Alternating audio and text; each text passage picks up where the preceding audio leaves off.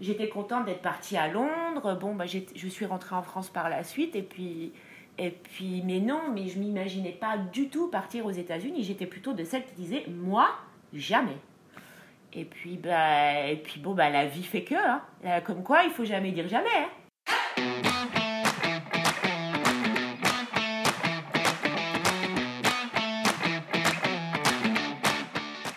Bonjour à toutes et à tous et bienvenue sur Les Américains, le podcast. Moi c'est Laure, je suis française et je vous parle depuis la côte ouest des États-Unis. Je vous emmène sur ce douzième épisode à Chicago à la rencontre d'Isabelle, virologue qui s'est expatriée il y a maintenant 6 ans dans le Midwest. Entre Isabelle et les États-Unis, comment vous dire, c'était bah, clairement pas gagné. Elle qui ne se voyait, mais alors pas du tout vivre un jour aux US, la voilà six ans plus tard, toujours à Chicago, avec un métier qu'elle adore, en tant que virologue dans la recherche pour le sida et aussi l'amour qu'elle a enfin trouvé. Isabelle nous raconte sur cet épisode son expérience de dating aux US et les différences culturelles dans un couple franco-américain, son métier et les avancées de la recherche sur le sida, et enfin son Chicago à elle et sa belle rencontre d'amour sur le lac Michigan. Très bonne écoute et à tout à l'heure. Bonjour Isabelle. Salut Laure. Comment tu vas? Écoute, ça va pas mal. C'est la tempête de neige ici à Chicago. J'aime la neige, donc ça va bien aujourd'hui. D'accord, tempête de neige, sympa. Tu vis à Chicago? Oui, alors je vis dans une petite ville à côté de Chicago qui s'appelle Evanston depuis six mois, mais j'ai vécu dans Chicago euh, les cinq dernières années. Euh, mais c'est comme si vraiment je vivais dans Chicago parce que la, la ville est vraiment très très. Enfin, il n'y a quasiment aucune délimitation entre Chicago et Evanston. C'est juste un petit peu plus calme. Ok. Bon, alors est-ce que tu veux bien continuer à te présenter, s'il te plaît, et nous en dire un, un petit peu plus sur toi euh? Ok, ça marche. Alors, euh, je m'appelle Isabelle Claire, j'ai 39 ans. Allez, on peut arrondir à 40 hein, à ce point-là. je, donc, je suis chercheuse biomédicale euh, à Northwestern University depuis maintenant six ans. Euh, je travaille sur le sida et euh, le virus du VIH depuis, bon, déjà depuis pas mal de temps, beaucoup plus que six ans, on va dire plus d'une dizaine d'années. Et j'essaie de comprendre un petit peu qu'est-ce qui se passe dans le corps des personnes infectées lorsqu'on traite ces personnes avec des antirétroviraux parce qu'on sait très bien, enfin, on a, on a malheureusement, si ces personnes arrêtent de, de, prendre leur traitement, le virus réapparaît très vite dans leur sang et ils déclarent un sida euh, euh, très très rapidement. Donc on aimerait comprendre en fait euh, pendant tout le temps qu'ils sont en traitement où le virus se cache, parce que ça veut dire que le virus se cache quelque part. où il se cache et comment et comment en fait il est il arrive à rester caché. donc voilà, moi j'essaye d'étudier ça, de comprendre un petit peu ce qui se passe à ce niveau-là. Voilà, je suis arrivée à Chicago euh, avec ce boulot-là et j'ai gardé ce boulot-là euh, que j'ai depuis six ans maintenant qui est un super super job que j'aime beaucoup. Très bien. Et tu nous viens d'où de, de, France hein, oh, de, quelle ville Je nous viens, je nous viens. Alors je ne vais pas vous donner la ville parce que personne ne la connaîtra parce que je suis née, je suis née dans un coin perdu du Jura. Euh, donc le Jura, pour ceux qui ne connaissent pas, hein, c'est à la frontière suisse. Ce sont des montagnes un peu plus anciennes que les Alpes, un peu plus rondes, euh, mais j'ai grandi, donc je suis née dans le Jura et j'ai grandi là-bas jusqu'à mes 16 ans. Donc je suis très, très, euh, je suis très attachée à la nature, à la neige. C'est pour ça que j'aime la neige, j'aime le froid. Donc à Chicago, je suis pas trop dépaysée. Je mieux. Voilà. Et puis j'ai fait, euh, j'ai fait, j'ai déménagé quand j'étais, quand j'avais 16 ans dans le sud de la France, où j'ai débarqué dans les Alpes de Haute-Provence. un autre coin bien paumé aussi, très montagneux et très sauvage que j'ai beaucoup aimé. Puis j'ai fait, j'ai fini par faire toutes mes études euh, supérieure à Montpellier. Voilà. Donc j'ai passé quand même 16 ans, euh, quasiment 16 ans à Montpellier. C'est une belle ville aussi. Ah ouais, c'était super, ouais. ouais, ouais. ah bah oui, j'ai eu deux vies différentes, quoi. Et du coup, euh, alors ta vie avant les US, donc tu, tu, nous disais là, tu es du Jura, originaire du Jura, tu as déménagé un peu plus tard adolescente à Montpellier. Tu commences des études de recherche en fait, et puis tu fais une première expatriation euh, à Londres. C'est bien ça, où tu, où tu continues euh, justement euh, ton, ta recherche sur le sida? Est-ce que tu veux nous en parler un petit peu plus justement de, de cette première expatriation? C'était une première expatriation qui a été fort, fort utile.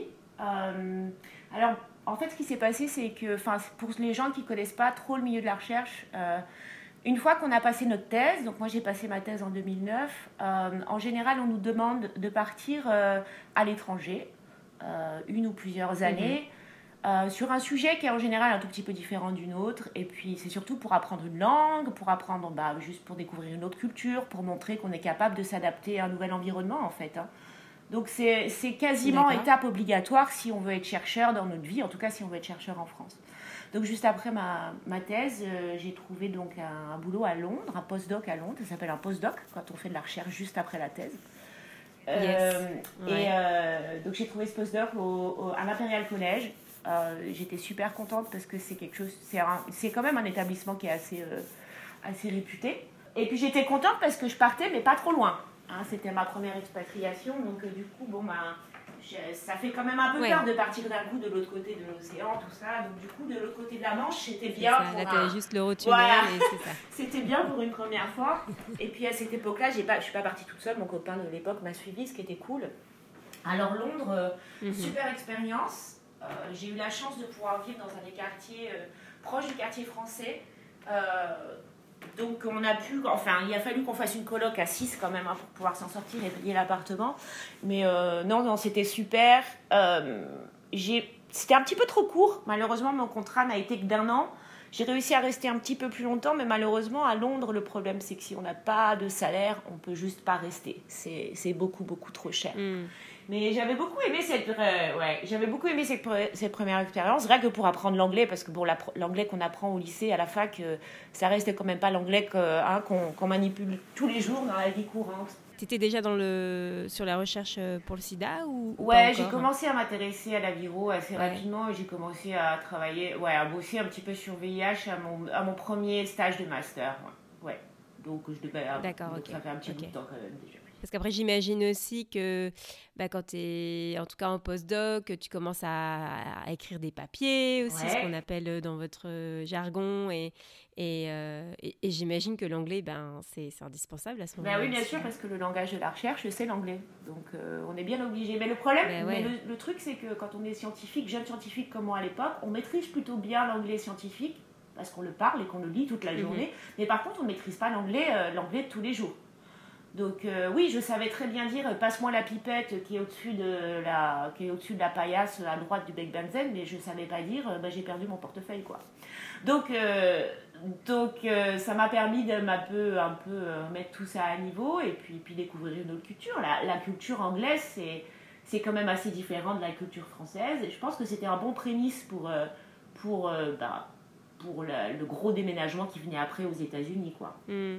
Et justement, ce, déménagement aux États-Unis, tu, tu l'avais dans un coin de ta tête Alors, pas du tout. C'est arrivé un petit peu comme ça, euh, par opportunité Mais euh, alors, pas du tout. J'étais même de celles qui disaient euh, depuis toujours jamais je ne foutrai un pied aux États-Unis je ne m'identifie pas à leur culture, les armes, la peine de mort, tout ça, c'est quelque chose qui vraiment, moi, me, bah, me, repoussait, quoi, à la limite, quoi. Et puis c'est vrai qu'on voyait les clichés euh, à la télé, les gens pas, pas franchement très, très intelligents, euh, avec, des, ouais, avec des guns et tout ça. Et puis moi, ça me bottait pas du tout, quoi.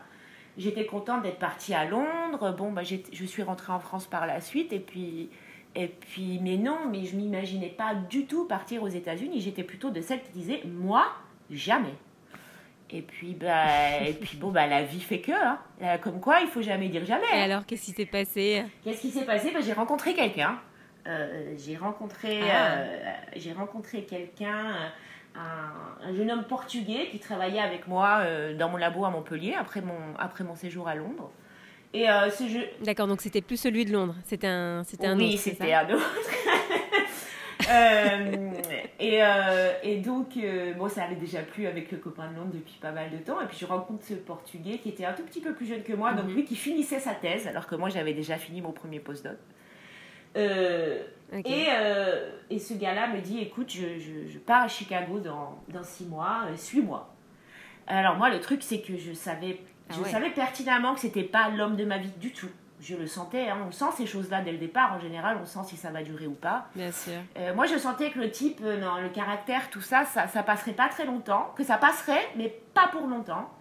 Et puis du coup, je me suis posé plein de questions, je me suis dit, qu'est-ce que fait Je suis, je suis pas. Et puis, pour être honnête, je commençais un petit peu à tourner en rond à Montpellier. Hein. Bon, ça faisait quand même 12 ans que j'y étais, j'avais eu ma petite expérience à Londres. Mais je revenais juste de Mhm. Londres et j'avais l'impression en fait d'être revenue euh, bah, d'être revenue à la case départ quoi. En revenant à Montpellier, j'avais l'impression de ne pas avoir évolué. Donc je tournais en rond, je me- je m'ennuyais un peu, j'avais un boulot qui était pas mal mais dans lequel j'avançais pas trop trop. Et euh, du coup, je me suis dit, bah merde, allez, euh, allez, je le suis, quoi. Ça a été super dur à prendre comme décision dans le sens où je savais que c'était pas le mec de ma vie, quoi. Donc je savais qu'à un moment, je me retrouverais toute Mm. seule. Euh, mais bon, je, je me suis dit, bon, allez, t'as. Allez, quel âge j'avais à l'époque? Bah, 40, moi, euh, j'avais 33. T'as 33 ans, c'est, tu peux encore changer de vie, t'as pas d'enfant, t'as pas d'obligation. Tout ce que j'avais en France, c'était une voiture, quoi. Donc je me suis dit, bon, euh, une, voiture et puis, et puis 12 ans de meubles. Donc j'ai vendu tout ça. Oh, bah, ça, m'a, quand même pris un an pour trouver un boulot, euh, pour vendre tout. Euh, Mais je l'ai fait, quoi. Justement, j'allais te poser la question. Tu partais, euh, donc tu partais avec lui. Lui, il avait quelque chose d'assuré parce qu'il avait une proposition, euh, un postdoc. Mais toi, qu'est-ce que tu avais Moi, j'avais rien. Tu encore rien, mais tu pouvais travailler, tu pouvais faire quelque chose. Alors, moi, j'avais- Tu l'accompagnais juste. Alors moi non, euh, non, non, moi ce qu'il fallait, c'est qu'il fallait absolument que je trouve un travail pour pouvoir avoir un visa. Il était hors de question qu'on se marie. Euh, surtout qu'en plus par le mariage, tu peux pas travailler tout de suite hein, en tant que femme. De, donc euh, moi, ça serait, j'aurais pas du tout, du tout supporté ça. Euh, non, non, ce que j'ai fait, c'est que je me suis dit, bah allez, bah faut trouver un boulot, quoi. Donc je suis partie trois fois, trois ou quatre fois Mhm. avec mon ESTA pour euh, 10 jours, en fait. Parce que bon, à l'époque, en France, hein, on, on se rappelle, on a 45 jours de vacances, donc les congés, c'était quand même facile à prendre. Euh, donc je prenais une semaine ou 10 jours, et puis, euh, et puis je, je venais faire... Enfin, les deux derniers séjours ont été faits d'interviews, en fait. J'ai fait deux, deux, trois interviews. Et puis, euh, il est arri- il- en fait, c'est arrivé que j'ai trouvé un travail dans le même labo que mon ex de l'époque, que mon copain de l'époque.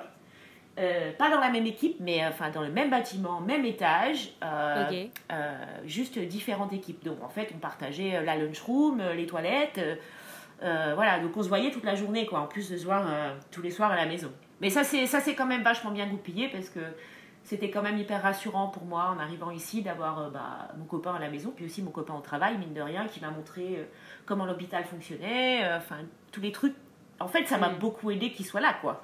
Euh, j'ai pas eu besoin. Mm. Ouais, c'est rassurant. Bah ouais, C'est rassurant, c'est une expérience un peu à deux. Exactement. euh, C'est c'est quand même plus facile. Et lui, il était là depuis un an, donc euh, il connaissait quand même, euh, il connaissait déjà bien, euh, bien, enfin, bah, il avait déjà une bonne idée de, de ce qui se passait à Chicago, euh, de comment, de comment on fait les choses quand on arrive. Donc ça m'a beaucoup aidé. Ouais, Bien sûr, ouais. D'accord. Donc vous êtes parti en décalé, en Mhm. fait. Il est parti un an avant toi et toi tu ouais ben moi, voilà. le, le visiter en vacances et, et en même temps faire des interviews. Exactement, ouais. bah, le temps de trouver un boulot, quoi. Ouais. Donc j'ai pas quitté mon travail en France, le temps d'en trouver un autre ici, quoi. Puis après, après une fois qu'on a l'interview et puis que le gars dit oui, c'est bon, je t'embauche, il y a encore, euh, bah tu le sais, il y a encore euh, euh, des mois de process de visa derrière, quoi. Donc ça prend du temps, hein, ouais, ça prend du temps. Bah, c'est sûr. Et t'es parti avec quel visa Je alors suis partie avec un visa J1 à la base, un, un J1 Res- Research, comme ils appellent ici. Euh, Mhm. Donc, qui est max, la durée c'est 5 ans. Donc, j'ai fini mes 5 ans bah, il y a 2 ans. Donc, il a fallu que je passe en. Bah là, il fallait que je, soit je continue sur un non-immigrant, soit je passais direct en green card. Mais à l'époque, je ne savais pas encore trop si je voulais vraiment rester long terme. Donc, j'ai switché sur le H1B. Mhm. Donc là, je suis en H1B depuis deux ans. Et, euh, et là, je suis en process de green card. J'ai fait les démarches de green card par moi-même. Donc j'attends. Bon, super. Ouais, Ça, c'est une bonne, euh, bonne chose, je pense. ouais, ouais. mais j'espère que ça va se Ça veut dire que décoincer, tu là, te- ouais. Ouais, je pense que c'est ça, ça offre un peu plus de stabilité, disons, euh, pour, pour un expat aux US. Et du coup, ça veut dire quoi? Ça veut dire que tu as envie de rester alors? En cinq ans, j'ai appris à. J'ai appris à connaître la société. En tout cas, je vais parler du Midwest hein, parce que et j'ai remarqué qu'en fonction des régions aux États-Unis, les mentalités aussi étaient très très différentes. Euh, ce qui est chouette dans le Midwest, c'est que les gens sont vraiment cool, euh, vraiment cool. Ils sont très laid-back, comme on dit ici. Euh, Mhm. J'aime beaucoup cette mentalité-là. En fait, je, je me suis hyper habituée au fait bah, que les gens sont, se prennent pas la tête, euh, ils râlent pas. Alors, je sais pas si c'est le cas à Seattle, mais, mais ici, les gens sont toujours, toujours euh, up pour faire something. Euh, Enfin, ils sont toujours, on dirait qu'ils sont toujours de bonne humeur. C'est très, très cool. Euh, ce que j'ai aussi apprécié au fur et à mesure. C'est assez étonnant pour euh, une grande ville, Ah quoi, ouais. tu peux te dire. Ouais, Ouais. Chicago, euh, laisse tomber, euh, les gens ils doivent vivre. euh, Ah, pas du tout, c'est pas New York. à hein. 100 à l'heure, un peu Ah comme non, New York. quoi. non, non, pas du tout. Justement, c'est un petit peu comme si tu comparais, je sais pas, Paris et Marseille, quoi. C'est c'est très, très différent. Chicago, c'est un rythme de vie qui est beaucoup plus lent que le, le, le rythme californien ou le rythme new-yorkais. D'ailleurs, quand tu vas en ville, tu te rends compte que les Mhm. gens ne marchent pas vite, comme c'est le cas, par exemple, de, de New York ou quoi que ce soit. Donc, Chicago, c'est vraiment formidable. Je, je suis restée vraiment euh, surprise de cette ville que pour moi, dans ma tête, c'était, tu sais, Chicago, c'était un cliché des gangs, euh, euh, le sud. Bon, c'est vrai, hein. C'est vrai que le sud de Chicago, c'est terrible et tout ce qui se passe tous les jours, il faut pas l'oublier. Hein. Il, il y a entre deux et trois morts chaque jour à Chicago. C'est aussi très ségrégué. Hein. On enfin, faut pas se mentir, hein. ça reste quand même les États-Unis avec, avec Mm. tout ce qui est dur et qui va avec. Mais euh, Chicago est d'une ville fantastique. Le fait d'être au bord du lac toute l'année, c'est incroyable. Le, le, le- comme on s'y sent bien, ça apporte vraiment, vraiment beaucoup de, de bien-être d'être au bord de ce lac. Euh, Il y a beaucoup de petits quartiers. En fait, on ne se sent pas dans une grande ville. On se sent dans une grande ville uniquement quand on va vraiment downtown. Et même downtown, c'est pas crazy, quoi. Euh, c'est vraiment calme. C'est une, une ville qui, pour moi, j'avais jamais vu une grande ville comme ça. Et, et moi qui viens de la campagne, qui suis en général très allergique aux grandes villes, par exemple, je ne supporte pas New York. Au bout de trois jours, j'ai envie de me flinguer là-bas. Euh, bah, Chicago, ouais, j'adore, quoi. J'adore. Donc, Ça euh, te fait pas cet effet. ah, pas ouais. du tout. Pas du tout. Et il y a beaucoup de gens qui aiment Chicago pour ça, parce que c'est une grande ville, mais très cool, quoi.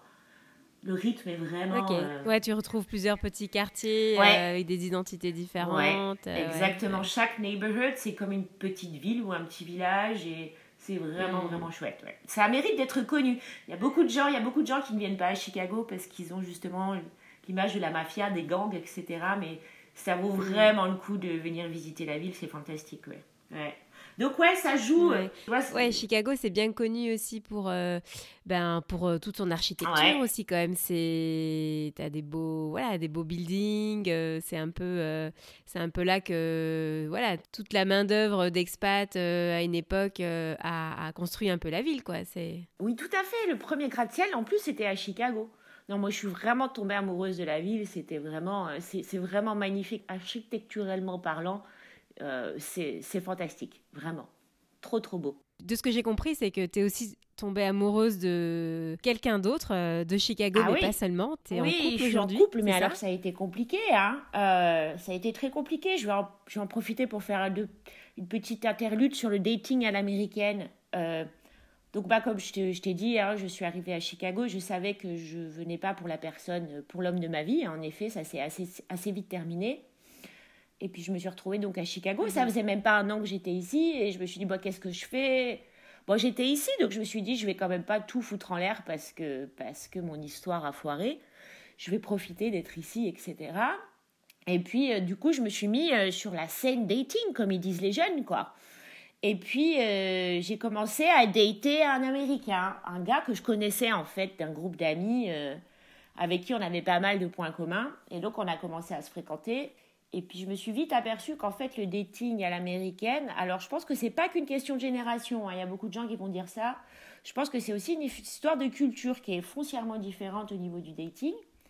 C'est que je me suis rendu compte qu'en fait, le mec, il me voyait les week-ends, tout ça, mais par contre, pendant la semaine, n'existait pas, quoi. J'avais même pas un petit texto, euh, c'était euh, c'était le ghosting complet, quoi. Et puis. euh, Ouais, bizarre. bizarre, quoi. Bizarre. Puis en plus, tu vois, je sortais d'une relation qui n'avait pas très très bien terminé, donc j'étais pas non plus 100% confiance en moi, tu vois.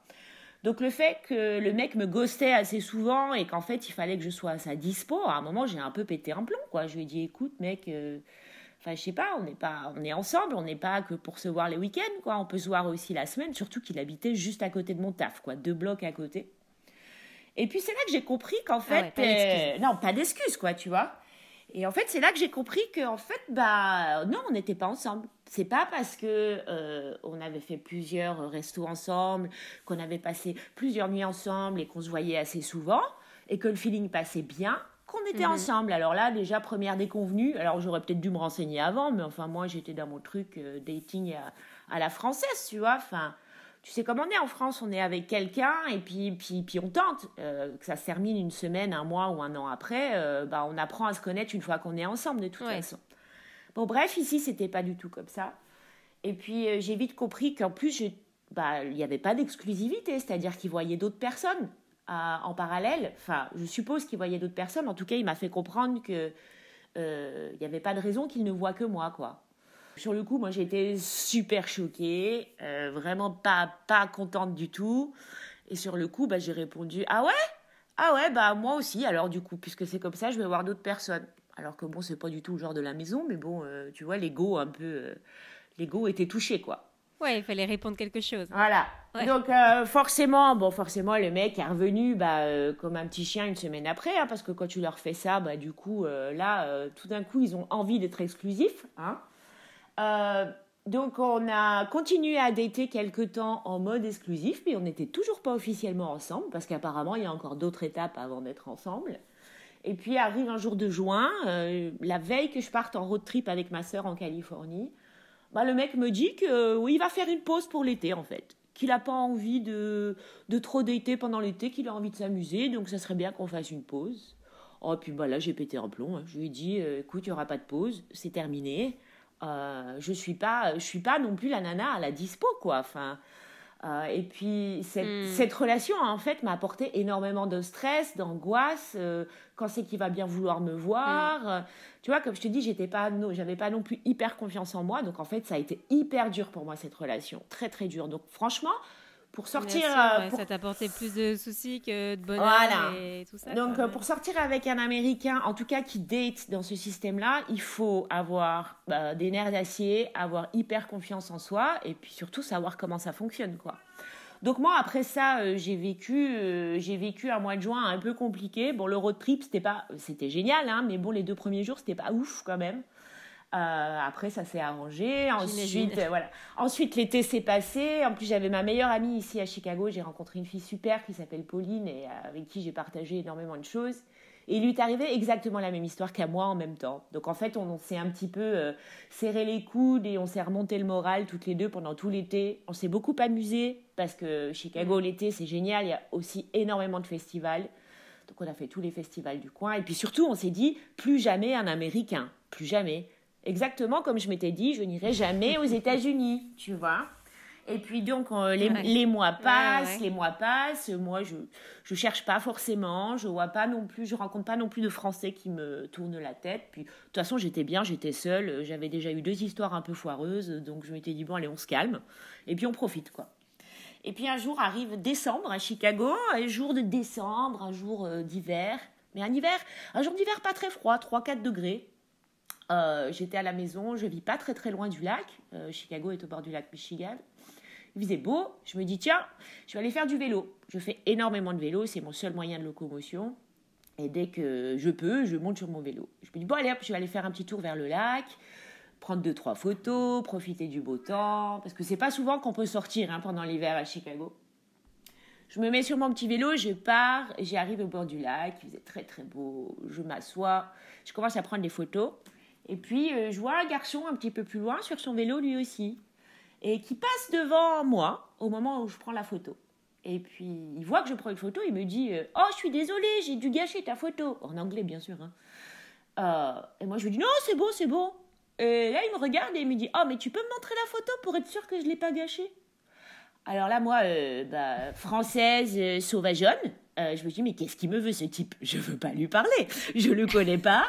Euh, qui me laisse un peu tranquille, quoi. Enfin voilà, c'est vraiment le réflexe un peu française, quoi, quand même. Euh, ouais, ouais, ouais. Un peu méfiant. Un peu méfiant, quoi. Et puis, je sais pas, dans ma tête, il se passe un truc. Et en cinq secondes, je change d'avis et je me dis, écoute, cocotte, ça fait maintenant plus d'un an que tu es aux États-Unis. Ça serait bien que tu t'adaptes un petit peu à la culture. C'est vrai qu'aux États-Unis, en tout cas à Chicago, c'est tout le monde parle assez facilement à tout le monde et c'est pas parce qu'un garçon va te parler que ça implique de la drague quoi. Donc je me dis bon bah allez je vais quand mm. même je vais quand même pas faire ma pédante là euh, je vais être cool je vais lui répondre on va discuter un peu quoi. Puis au fur et à mesure qu'on discute donc bon je, je, me, je me décoince un petit peu je lui montre la photo et puis je me remarque qu'il est très mignon quand même ce garçon qu'il a des beaux yeux et puis qu'il a l'air sympa quoi. Et euh, donc, au fur et à mesure de la conversation, il essaie de savoir quelle nationalité je suis. Bon, évidemment, les Américains sont pas très très forts en géo, donc euh, il a mis quelques temps à trouver le bon pays. Et puis, euh, et là, il me dit Est-ce que tu veux continuer à faire du vélo avec moi aujourd'hui? Je lui dis Écoute, ouais, mais déjà, tu vas répondre à une question.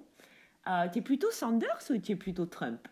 Et là, il me regarde et il me dit Definitely Sanders. Donc il m'a dit Definitely Sanders. Je lui fais bon, c'est ok, c'est bon, je te suis. Je te suis, euh, je te suis jusqu'à la fin de la journée. Et puis on a fait du vélo, on a commencé à repartir vers le lac, on s'est fait un petit coucher de soleil. Euh, il m'a demandé s'il pouvait me prendre dans ses bras. Je sais pas pourquoi, j'ai dit oui, un truc un peu dingue. Et puis, euh, bah voilà, c'était il y a bah, c'était il y a presque 4 ans, c'est à 4 ans, 3 ans, 3 ans, pardon. Et puis, bah, depuis ce jour-là, on s'est jamais quitté. Et c'est un garçon qui date de manière euh, normale, quoi. Enfin, comme nous, quoi. Comme nous, les Français. C'est-à-dire que, à partir du mm. moment où on s'est embrassé, euh, je lui ai dit, écoute, moi, je joue pas le jeu. Par contre, je joue pas le jeu du dating à l'américaine. Il m'a dit, écoute, moi non plus. Et, euh, et, voilà. Mais je vais pas dire non plus que ça a été facile comme relation. même si on partage énormément de valeurs, etc., on a quand même des différences de culture qui sont, bah, qui sont importantes. Hein. Bah, le, couple, le, le, couple, c'est assez différent. Par exemple, euh, je me suis vachement renseignée, hein, j'ai même acheté des bouquins dessus. Euh, bah, par exemple, le couple, il y a très peu de conflits. Euh, il faut pas se disputer, quoi. Voilà. Euh, quand on se dispute, en fait, c'est que ça va, c'est que ça va mal, alors que nous, les Français, on est quand même très dans l'explication, quoi. S'il y a quelque chose qui va pas, on le dit tout de suite, de manière générale. Donc, tu vois, c'est un peu comme au boulot, quoi. Tu, tu restes un peu, un peu hypocrite quand même. Tu dis pas vraiment les choses, quoi. Ouais, c'est un peu euh, fake. Voilà, c'est ça. Donc euh, Brandon, au départ, a été très très choqué de mes prises de, position et de mon honnêteté par rapport à certains comportements qu'il avait, quoi. Enfin, quand il faisait quelque chose qui me plaisait pas, je lui disais, en fait. Et, euh, et du coup, ça a entraîné pas mal de conflits parce que lui ne me disait pas quand je faisais des choses qui ne lui plaisaient pas, parce que ça se fait pas. Et donc, j'ai vite entendu mhm. dire que j'étais trop honnête, que j'étais trop dure etc. Donc ça, ça, il a fallu un petit peu d'ajustement par rapport à ça. Et puis, puis aussi euh, le fait que les couples américains, une fois qu'ils sont en couple, sont très dépendants l'un de l'autre. Ils font tout ensemble, en fait. Alors que moi, j'ai l'impression qu'en Europe, on est quand même beaucoup plus indépendant. C'est-à-dire que bah, moi, je vais me faire des samedis, des samedis où je vais pas avoir Brendan. Je vais passer la journée avec mes copines. On va bruncher. Lui, il va faire ses trucs. Et au début, lui, il avait vachement de mal à vivre ça. Euh, le fait de faire deux choses séparées, de pas être ensemble, quoi. Euh, j'ai dû lui expliquer que c'était, j'ai dû lui expliquer que c'était ok, qu'il y avait aucun souci pour moi, qu'il fasse les choses de son côté. Et à partir de ce moment-là, c'est allé beaucoup mieux. Enfin voilà, des petites choses comme ça, euh, des petites choses comme ça qui fait qu'au départ c'est c'est hyper compliqué et ça peut apporter vachement de conflits et beaucoup de d'incompréhension en fait. donc, mais sinon à part ça, bon voilà, on est encore en train de s'ajuster, hein, même après trois ans. Euh, mais euh, non, mais j'ai trouvé mon double. Euh, en américain et puis en mécano. donc non, super. C'est, Et eh oui, j'allais te demander justement s'il était dans la recherche ou, pas. Non, pas du tout. mécanicien chez Porsche. Donc oui, on a deux profils complètement opposés. mais j'avoue que moi, ça me va très bien comme ça. Euh, je me suis sortie avec un chercheur pendant bah, le, garçon pour qui je suis venue pendant quelques temps. Et c'est assez dur de jamais couper en fait euh, des conversations HIV euh, travail moi j'aime bien en fait que mon copain il connaisse pas grand chose à ce que je fais parce que ça me permet de lui expliquer de manière simple. Et puis lui il m'apprend plein de trucs aussi. Mm. donc je comprends que ça puisse il y a des gens qui pourraient pas. Moi ça me correspond très très bien comme ça en fait donc, euh, donc c'est top. Euh, compliqué, ça a été compliqué, mais ça va de mieux en mieux et, et vraiment aucun regret, quoi. Aucun regret. C'est cool, ouais. Et du coup, euh, tu exerces toujours le même métier au même endroit que lorsque tu es arrivé au, tout début ou, tu as changé depuis? Qu'est-ce que Qu'est-ce que tu fais au niveau professionnel? Donc, ouais, non, pour l'instant, j'ai toujours le même boulot et je vais essayer de garder ce boulot-là parce que c'est, bon, écoute, c'est une petite équipe, mais on fait du bon travail. Euh, j'essaie toujours de comprendre, euh, de comprendre cette histoire de, réservoir. Et euh, je travaille aussi un petit peu sur Covid cette année. D'accord. j'essaie de comprendre. En fait, on essaye de voir si on peut. Les outils qu'on a sur. les outils qu'on utilise pour étudier VIH.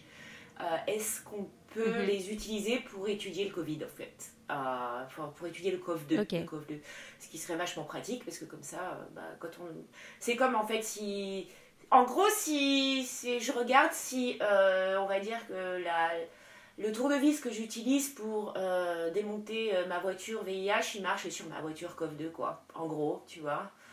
Et euh, pour l'instant, et pour l'instant c'est le cas, donc ce qui est cool. Mais euh, ouais, c'est, c'est, ça a été un petit peu compliqué cette année, hein, bien sûr, euh, faire de la recherche quand on peut pas aller au labo Mhm. pendant deux mois, ce qui a été le cas à cause du lockdown. Euh, compliqué, mais, euh, mais bon, il faut faire avec. Et puis en attendant, quand on est coincé à la maison et qu'on est chercheur, eh ben, on lit beaucoup d'articles, beaucoup, beaucoup, beaucoup, beaucoup, et on écrit, et on écrit toutes les idées qui nous passent par la tête. Et voilà. J'ai une question euh, par rapport à, à ton métier et, et, euh, et la recherche que tu fais sur le, sur le sida. Mhm. Euh, Est-ce que c'est t'es tombé un petit peu euh, par hasard euh, dedans et puis tu as touché et puis ça t'a plu ou, ou c'était vraiment une cause qui, qui te tenait à cœur et, et sur laquelle tu as voulu, bah, t'as voulu Mais faire de la recherche? Comment, com- comment voilà, comment t'es es arrivé à faire de la recherche sur le sida en J'ai fait une bonne question. Euh, je pense que c'est un mélange de plusieurs choses. Déjà, j'ai, je suis née en 81. En 81, HIV, enfin le, le virus du VIH a été, euh, a été isolé, enfin a été nommé en 83. En fait, j'ai grandi dans les années SIDA, quoi. Euh, tu vois, à la télé, j'étais de celles qui voyaient bah, Freddie Mercury est mort du SIDA. euh, ce mec-là est mort du SIDA. Et puis je me posais des questions. Je me disais, j'ai toujours été vachement intéressée par la biologie et tout, tu vois. Et les petites choses comme les virus, les bactéries. Donc déjà, gamine, euh, c'est quelque chose qui me fascinait vachement, cette histoire de, sida. Ça me... J'étais curieuse par rapport à ça et je trouvais ça hyper injuste en fait que tous ces gens meurent. En fait, j'ai toujours voulu déjà faire un métier qui puisse aider les gens. Et puis j'ai toujours aimé la biologie. Donc euh, au départ, je m'étais juste dit, je vais faire, je vais travailler dans un labo de, un labo d'analyse médicale, juste pour faire de la bio, voilà. Donc j'ai fait un bac, de, un bac techno en, en biologie. J'ai même pas fait un bac scientifique. hein. J'ai fait un bac technologique, Ok. euh, sciences et techniques de Yes. laboratoire. C'était vachement cool d'ailleurs. Ça s'appelle, euh, je sais pas comment STL. ça s'appelle. Ça s'appelait STL à l'époque, mais non, mais non, c'est un nouveau nom. Ouais. Et euh, c'était super. Franchement, Ouais, ça a j'ai- grave kiffé. C'était vraiment cool. Euh, et après ça, j'ai fait un DUT analyse bio. Et puis, du coup, pendant mon DUT analyse bio, j'ai dû faire un stage en labo d'analyse. Et puis, je me suis sacrément emmerdée, en fait. Euh, je comprends qu'il y a des gens qui. Enfin, il n'y a pas de problème que des gens aiment faire ce boulot. Mais moi, faire la même chose tous les jours, analyser euh, la même sur la même machine tous les jours, hein, non, c'était vraiment pas mon truc. Et je me suis, et je me suis rendu compte qu'en plus, j'avais encore envie d'apprendre, tu vois. Que j'étais prête à encore avoir envie d'apprendre et que je voulais faire autre chose que euh, juste passer du sang. de patients dans des robots quoi. En fait, je voulais essayer de comprendre pourquoi les patients ils étaient malades, c'était ça qui m'intéressait. Euh, j'ai pensé à la médecine à un moment, mais médecine c'est quand même beaucoup beaucoup de responsabilités et c'est énormément de travail. Hein. À la fac de médecine, il faut pas non plus euh, se leurrer. Donc euh, j'ai finalement, après le DUT, je me suis dit bah tiens, mais je vais reprendre la fac en fait. La fac m'a pas voulu de moi après le DUT parce que j'avais fait un DUT justement. Donc je me suis retrouvée à faire un truc, encore un autre truc technique qui s'appelle un diplôme E PHE. Et en fait, c'était super que la fac n'ait pas voulu de moi parce que ce diplôme était vachement mieux qu'une simple licence. Donc en fait, j'ai fait deux ans de labo au lieu de faire un an de licence. Et puis j'ai pu réintégrer euh, le cursus master après ça. Et en fait, j'arrivais, j'arrivais pas à m'arrêter d'apprendre. Je kiffais ce que j'apprenais. La viro, c'était vraiment mon Mhm. truc. La microbiologie, la viro. Et puis en fait, j'ai trouvé un stage en maîtrise sur un virus qui s'appelle le HTLV. Euh, c'est un virus qui est hyper présent euh, euh, dans le bassin caribéen et au Japon. Et c'est un virus qui provoque des cancers en fait. Et je trouvais ça assez fascinant qu'un virus puisse provoquer des cancers. Et euh, donc j'ai fait, mon premier stage sur ce virus-là en essayant de comprendre pourquoi il provoquait des cancers. Et puis à l'époque, mon maître de stage m'a dit écoute, euh, j'ai un autre sujet un peu parallèle euh, sur, sur VIH. Et en fait, ce virus HTLV, c'est le cousin du VIH. Ils sont quasiment de la même famille, on va dire, pour, pour faire les choses un peu simplifiées. Et en fait, il voulait que j'étudie un peu l'équivalent l'équivalent de ce virus HTLV, mais chez le virus VIH. Et il m'a dit, est-ce que tu veux rester en thèse avec moi pour travailler sur ce sujet, mais sur le VIH Et euh, en plus, le sujet était hyper intéressant parce que c'était pas du tout un sujet classique. Euh, j'ai dit ouais, ok, j'aimais bien le chef, il était cool, il avait un gros caractère, mais il était hyper intéressant et les sujets étaient hyper challenging. Hmm. Ouais. Donc j'ai dit yes, et puis je me suis retrouvée à faire une thèse de 5 ans, de 4 ans, pardon, sur, euh, sur HIV. Et puis j'ai tombé amoureuse de, de la virologie euh, pendant ces années-là, quoi. Et du coup, bah, je. Et puis ce qui est génial avec le côté HIV, justement, c'est que quand on est intéressé par toutes les histoires de justice sociale, etc., comme moi, le côté, euh, le côté euh, VIH, SIDA, ça a aussi un gros, euh, gros aspect social, communautaire, euh, hein, de par le fait que ça touche les populations LGBTQ+, euh, euh, surtout aux États-Unis, il y a des gros, gros, gros problèmes, de, enfin, il y a des grosses disparités euh, au niveau healthcare. euh, euh, entre les communautés noires, les communautés asiatiques, etc. Donc ça, ça englobe pas seulement que la science pure, euh, la science biologique, ça englobe, ça englobe énormément de choses, les communautés, la D'autres société. sujets de société, quoi. Exactement, donc c'est hyper, hyper, vraiment hyper intéressant. Et j'ai la chance de travailler avec des sociologues, avec des cliniciens de la santé, avec euh, pas qu'avec des virologistes, quoi. Et c'est vraiment, vraiment hyper intéressant. J'adore mon métier, Et quoi. tu as vu, euh, il y a quand même du progrès qui s'est fait euh, dans le domaine. euh. Alors, euh, oui, alors il faut bien se rappeler que,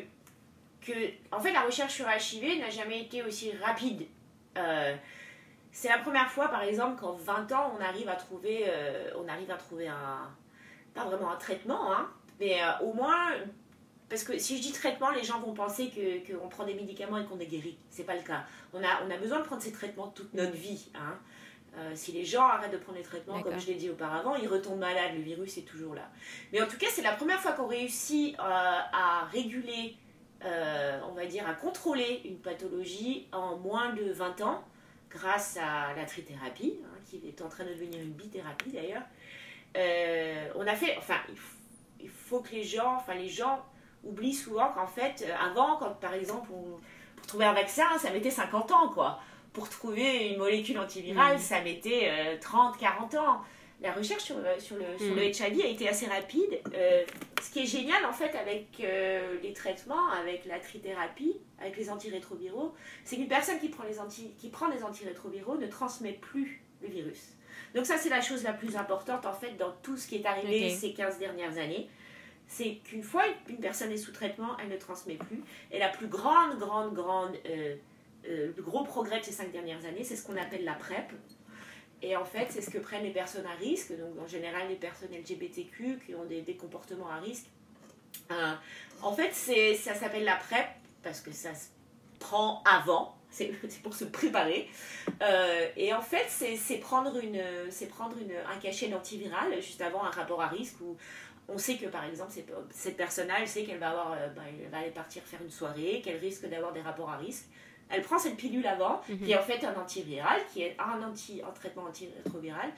Et quand elle prend cette pilule avant et qu'elle a un traitement à risque, euh, en fait, il y a 99%, 99,9% de chances qu'elle ne contracte pas le virus, même si elle a un rapport à avec une personne infectée.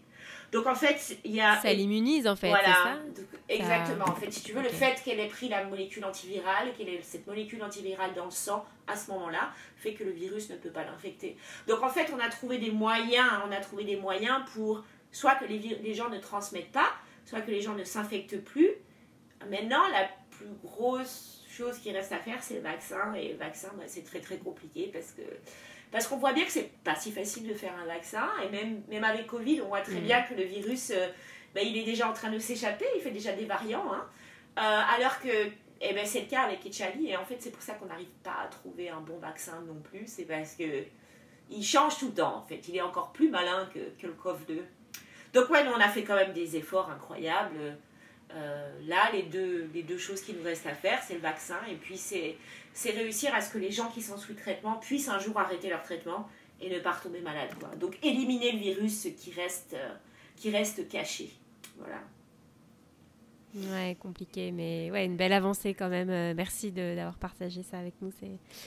C'est toujours très très intéressant. Ouais. Euh, et surtout, c'est aussi euh, bah, une maladie qui, qui, est, qui est toujours euh, présente. Quoi. Comme tu dis, euh, dans les années 80, on, on en entendait déjà parler Mhm. et, et, et c'est Bah, toujours le cas. Et je pense que la prévention, elle est toujours très importante. Quoi. Tout à fait, surtout qu'ici aux États-Unis, il n'y a pas de prévention.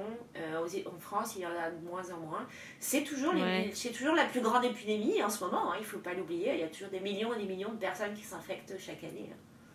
Donc, euh, Mm.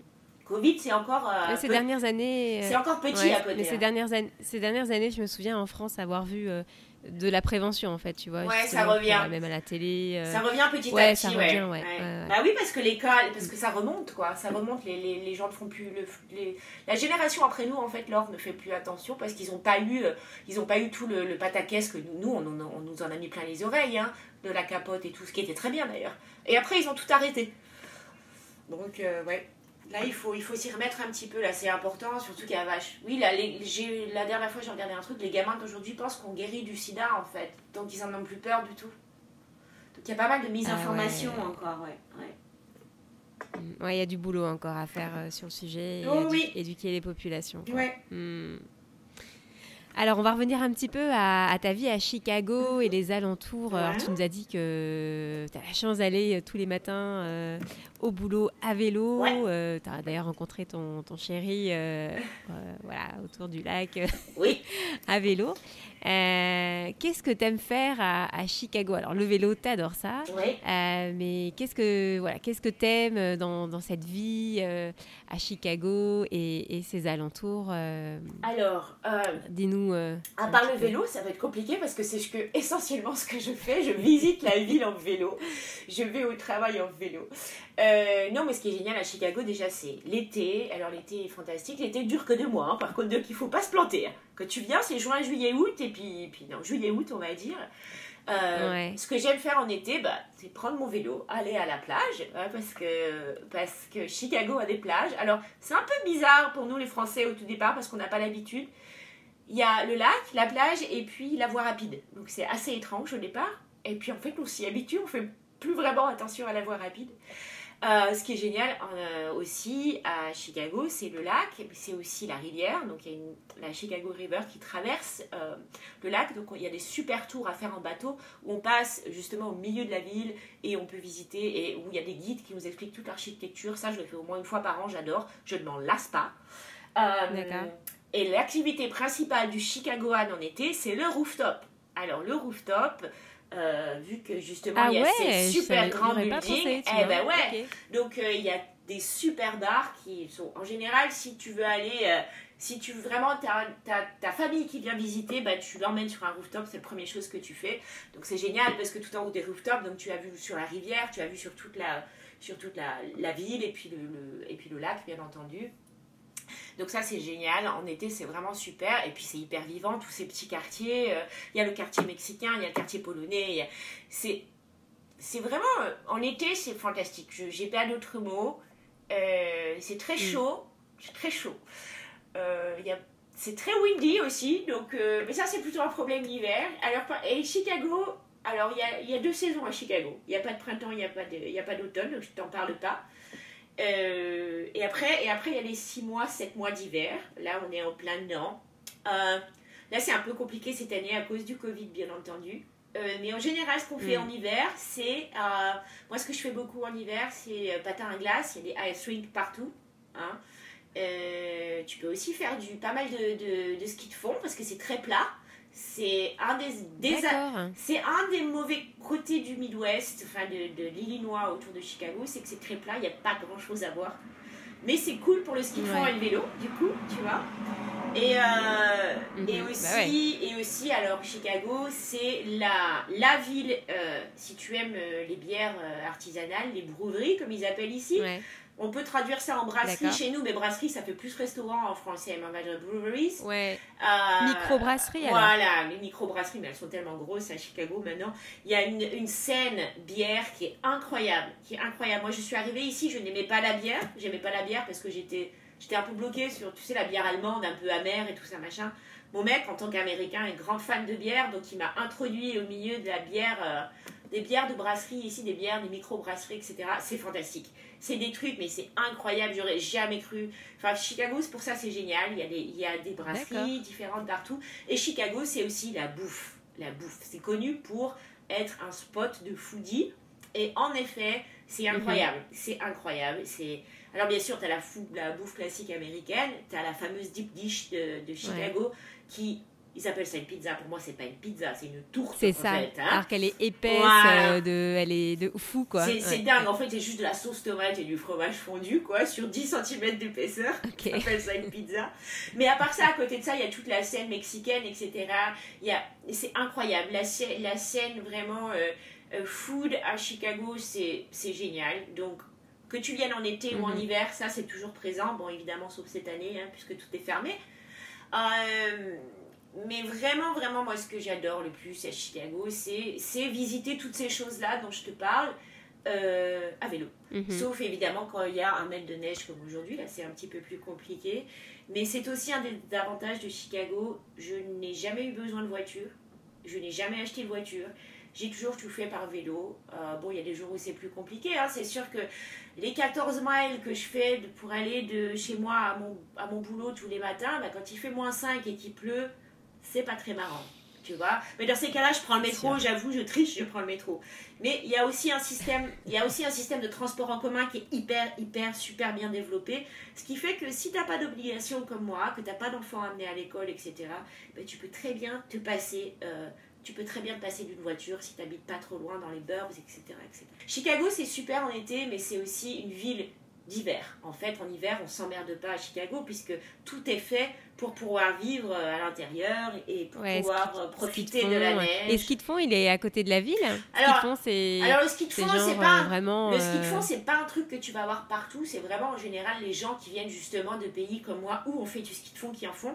Mais tu peux en faire un peu partout. En fait, même sur le trail qui longe le lac, parce que justement, tu as le. Ce qui est génial avec le vélo, c'est que tu as un, trail de vélo qui longe tout le lac Michigan. Mhm. Euh, et donc ce trail-là, tu peux très bien faire du, du, ski dessus aussi si tu veux quoi. Tu peux en faire du ski où tu veux en fait dans les parcs. Euh, c'est tellement plat en fait. Euh, tu peux tu peux en faire un petit peu n'importe. Ouais ouais. Super. Ça m'a fait penser à un truc quand tu m'as dit ah ouais Chicago c'est vraiment la ville microbrasserie microbrasserie pardon euh, où tu peux boire beaucoup de bière, etc. Quand tu me parlais tout à l'heure du Pacifique Northwest, mhm. euh, euh, l'Oregon et, ah bah. et, Washington, il faudrait que tu ailles à Bend en Oregon parce que, parce que là-bas, c'est vraiment la ville où euh, bah, euh, c'est la bière, c'est la ville de la bière et t'as plein de microbrasseries. Ouais, bah, c'est rigolo, c'est rigolo parce que justement Brandon m'en parlait quand on était à Portland, il me disait il faudrait qu'on aille à Bench mais on n'a pas le temps. Mais par contre, tu sais que je suis allée à Seattle, tu le sais puisque c'est toi qui m'as filé tes bons plans. Oui, je sais. et, euh, et donc on a passé le, on est arrivé le dimanche matin à Seattle et on a passé le dimanche après-midi dans le quartier bah, dans le quartier des brasseries, le triangle, comment ils appellent ça? Le beer, le beer mute triangle, ou something like that? Euh, et euh, c'était génial. Les bières déjà à Seattle étaient, enfin là-bas c'était déjà super délicieux quoi. Et à Portland pareil. Enfin, je crois que de toute façon c'est quelque chose qui est en train de se développer un petit peu partout dans les États-Unis. Euh, mais Chicago quand même, je crois que Chicago était les premières scènes bières comme ça, donc c'est pour ça qu'il y a énormément de choix. Ouais, énormément de choix. Mais Bend, oui, en effet, Brandon m'en a parlé et c'est au programme du prochain voyage. Si t'aimes la bière, je pense que ouais, faut, faut, faut, faut y aller. Pour avoir vu une de tes interviews, tu disais qu'un jour tu visais euh, l'INSERM ou CNRS. Est-ce que c'est toujours... Euh, non, non, c'est terminé. Ça. déjà, je suis un petit peu trop âgée. Tu sais que c'est hyper difficile d'obtenir des postes en France. Euh, vraiment très, très difficile. Le problème dans mon cas, c'est que je suis... En fait, ce qui fait que c'est difficile en France, je ne sais pas s'il y a beaucoup de gens qui le savent, c'est qu'en fait, être chercheur en France, c'est le Graal parce que c'est un boulot à vie. Tu es fonctionnaire tu as ton travail pour toute ta vie, ce qui est super rare. Hein. Euh, je crois qu'il y a juste euh, en Espagne ou en Italie que c'est faisable. Euh, dans tout le reste du monde, quand tu es chercheur, tu as des contrats courts. En fait, ton salaire est donné par en fait l'argent que tu arrives à trouver pour tes recherches. Donc si à une année, bah, tu, te retrouves sans argent et tu n'arrives pas à convaincre quelqu'un de te donner l'argent, une association de te filer de l'argent, c'est très dur pour toi de payer ton salaire. Donc, en fait, c'est comme ça que tu avais aussi euh, pu. Euh, c'était SIDAction, non? ouais, Tu avais financé exactement. une partie de. Donc, SIDAction a financé une partie de mon postdoc, mais une fois que SIDAction a fini de me donner de l'argent, ben, ben, il a fallu que je trouve bah une autre source de salaire. Quoi. quoi. Voilà, c'est ça. Donc en fait, c'est pour ça qu'il y a beaucoup de gens qui, bah, c'est extrêmement, extrêmement euh, envié d'avoir un poste de chercheur en France parce qu'on a une sécurité d'emploi qui est, mm. qui est juste incroyable et qui n'existe Donc en fait, on se retrouve avec bah, 300 personnes qui vont postuler pour un poste. Donc en général, c'est et en général, c'est pas le meilleur qu'il a, c'est celui qui a le, le meilleur piston. Donc moi, j'ai plus envie, j'ai pas envie de, de, retourner dans ce système qui, franchement, déjà m'énervait à mhm. l'époque. Je pense que maintenant que je suis encore moins habituée à ce système-là, euh, tu sais, le système des magouilles et des pistons, etc., je crois que j'aurais encore plus du mal à le vivre maintenant. Euh, je suis un petit peu trop âgée aussi pour les, pour les, les quotas. Tu sais, passer, un certain âge, tu peux plus postuler pour certains postes. Enfin, c'est assez compliqué. Donc, euh, pour l'instant, j'ai pas du tout l'intention de rentrer en France. Je, je, comme je te disais, je, par contre, je, je n'exclus pas d'aller, d'aller, de partir peut-être ailleurs dans un coin des États-Unis. Dans ma tête, j'ai toujours eu le Canada. Pour, euh, pour être honnête, dans ma tête, j'ai toujours voulu partir vivre au Canada. Euh, je m'en rapproche, tu vois, je me rapproche petit à petit. Je suis qu'à Mais t'es pas très loin. Je suis pas hein. très loin de la frontière. et en plus, Brandon, son père est canadien, donc mon copain, son père est canadien, ce qui veut dire qu'il peut obtenir la nationalité canadienne assez facilement. Euh, et puis c'est le vrai, et puis Bernard c'est le vrai un peu canadien, il est à fond de hockey, euh, il aime la mm. neige, tout ça, machin, donc j'essaie, j'essaie de le convaincre. De... Sa sœur habite déjà au Canada. Donc j'essaie de lui mettre en tête d'aller faire un petit tour au Canada euh, dans quelques années, pourquoi pas. et ça fait son petit bonhomme de chemin. Donc, euh, on va voir, on verra. Voilà, on verra. Après, euh, De quel côté, du coup Ah, bah, moi, euh, idéalement. du Canada Moi, idéalement, j'aimerais bien partir vers Montréal parce que j'aimerais bien quand même vivre dans un endroit où, on parle ma langue aussi. Ça serait idéal, en fait, qu'on puisse vivre dans un endroit où on parle ma langue et celle de Brandon. Le problème de Montréal, c'est qu'il mhm. parle, il parle tellement bien français qu'il y a même des gens qui parlent pas anglais. Donc, j'ai pas non plus envie que Brandon se retrouve dans une situation où il mhm. peut pas vraiment communiquer. donc peut-être peut que l'Ontario serait pas mal pour ça, parce que justement c'est francophone et anglophone.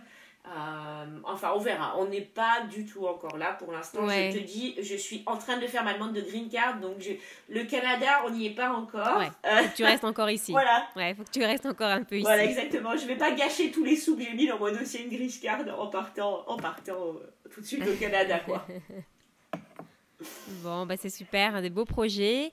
Euh, je te remercie d'avoir euh, bah, d'avoir été notre invité, d'avoir euh, partagé tout ce que tu nous as dit aujourd'hui. C'était très intéressant. Merci beaucoup Isabelle. Bah, je te remercie Laure. J'espère que tu trouveras des choses intéressantes parmi tout ce que je t'ai dit. Mais c'est vrai que bah, c'est super que tu m'aies interviewé, ça fait plaisir. Parce qu'en plus, tu sais, c'est hyper rare pour moi de voir des profils comme le mien dans les expats c'est en général les mhm. gens qui, qui sont dans le marketing, la vente, euh, ce genre de trucs, souvent envoyés, ouais, exactement, souvent envoyés par leur boîte.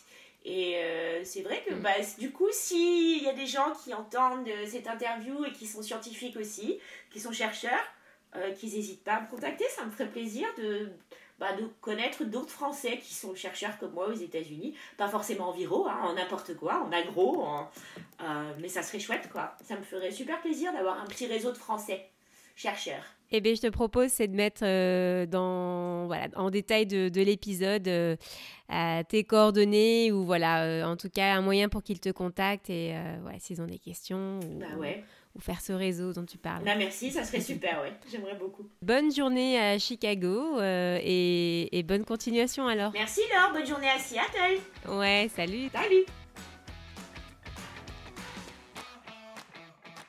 J'espère que cette petite escapade à Chicago aujourd'hui vous a plu. Si vous souhaitez laisser un avis et des petites étoiles sur l'épisode d'aujourd'hui, je vous donne rendez-vous sur votre plateforme d'écoute préférée ou tout simplement sur le lien dans le descriptif de l'épisode. Je serai ravie de lire votre avis sur le podcast. Je vous donne rendez-vous dans deux semaines pour le prochain épisode. À très bientôt!